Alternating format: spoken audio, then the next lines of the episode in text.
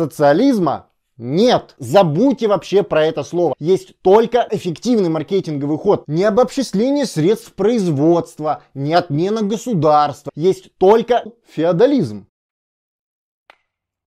Нет, не существует вашего социализма. Забудьте про него. Социализм — это только то, что Маркс в манифесте называл утопическими формами христианского, крестьянского, немецкого социализма. Уж больно популярно это слово, уж больно много значения оно имеет.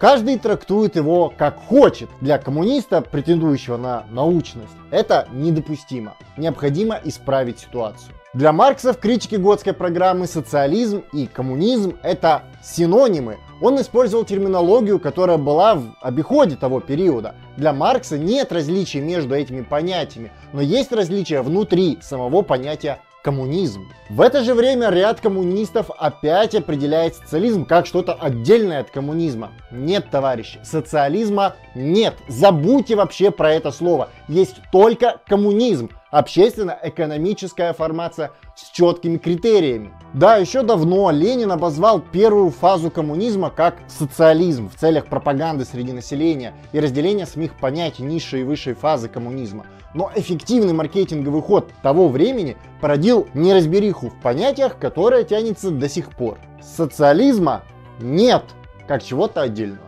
Есть только коммунизм.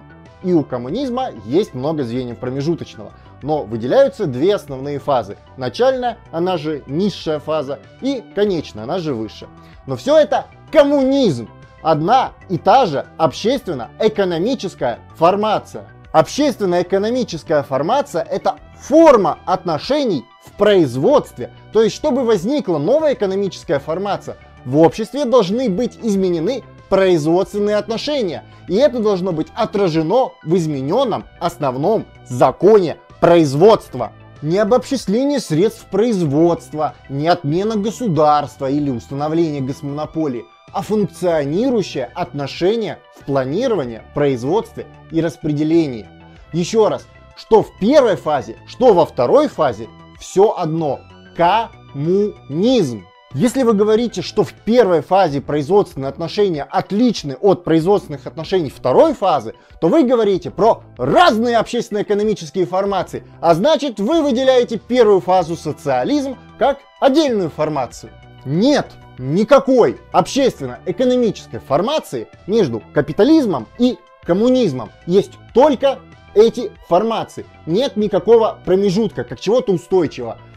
Ну а как же переходный период? А переходный период осуществляется на определенных производственных отношениях, в рамках которых появляются условия для возникновения новых производственных отношений. Но наличие зачатков производственных отношений еще не делает это общество новой формацией. Так, при феодализме с четырнадцатого века появились зачатки капитализма, а силу они стали обретать лишь к девятнадцатому веку. Будем ли мы отрицать, что в восемнадцатом веке в прусской монархии был феодализм? И потому, вплоть до переформатирования в целом всей системы под коммунистические производственные отношения, основой общества будет капиталистические производственные отношения. И прежде всего это будет выражаться в том, что такое общество все еще разделено на классы, в том, что в обществе расчет и планирование идет в деньгах, в том, что сами отношения между людьми толкают их урвать побольше, а дать поменьше.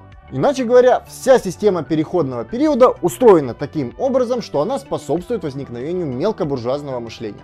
О том же, как преодолеть это, мы выпустили цикл роликов о социалистическом распределении. То есть, условия планирования, производства и распределения в переходный период все еще находятся в рамках закона стоимости. И потому все действия в рамках этих отношений способствуют тому, что и развивает закон стоимости – индивидуализму и мелкобуржуазности. Невозможно коренным образом изменить надстройку, не изменив базис. Культурная гегемония может отлично влиять на базис, но она целиком и полностью от него зависима. И диалектическая связь базиса и надстройки проявляется не как тождественное и равносильное влияние и взаимопроникновение одного на другое, а как зависимое отношение одного от другого. Надстройка неравновесна базису, она целиком зависима от него, в себе она несет эхо базиса и лишь своими формами влияет на сам базис. Но это влияние надстройки на базис не является чем-то вечным и твердым, это волна, имеющая свою силу лишь в определенное время.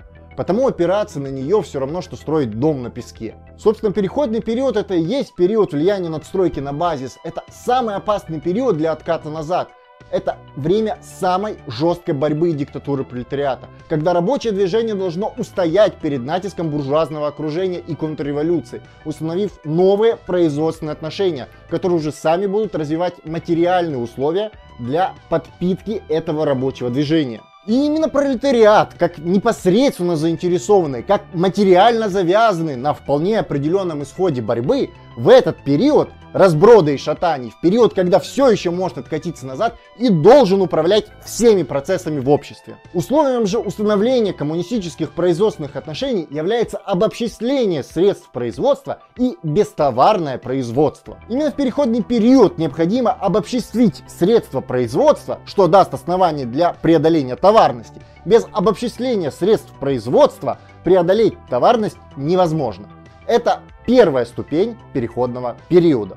Но и без преодоленной товарности, лишь с обобществленными средствами производства, общество все еще остается подчиненным основному закону капитализма, закону стоимости.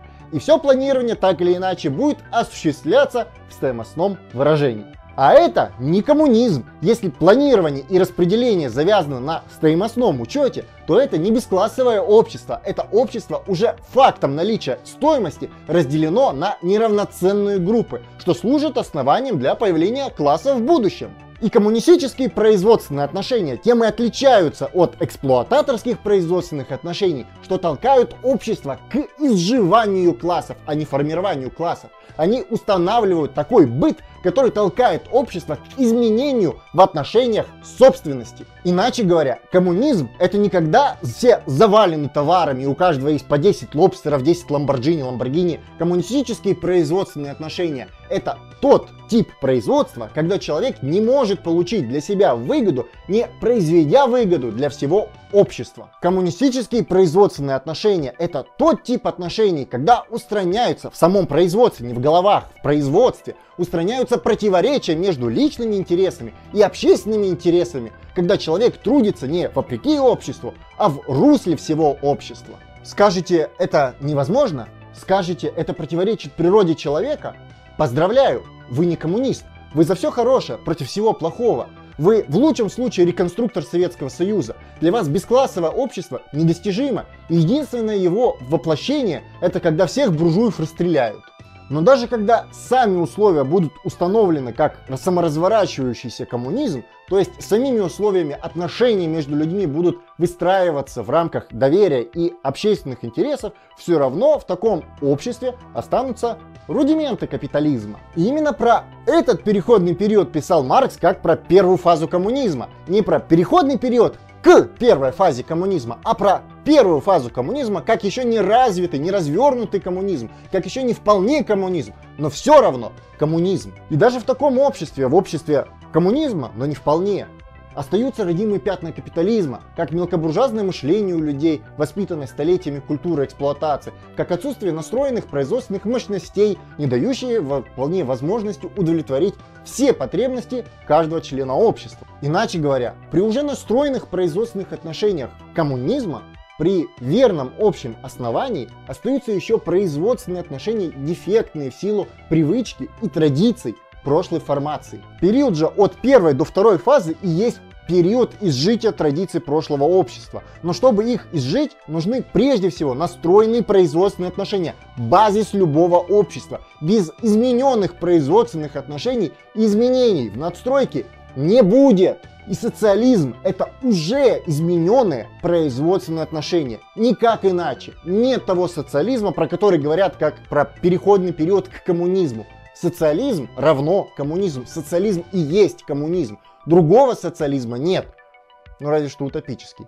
Но вы же не за него.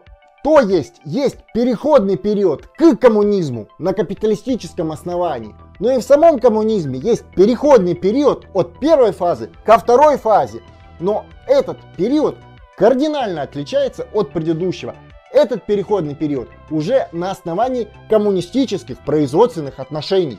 Именно этот период, низшую фазу коммунистического общества, Ленин и называл социализмом. И вторая фаза коммунизма — это и есть полный коммунизм. Стоит разделять переходный период на капиталистическом основании и переходный период на коммунистическом основании. А что же было в СССР?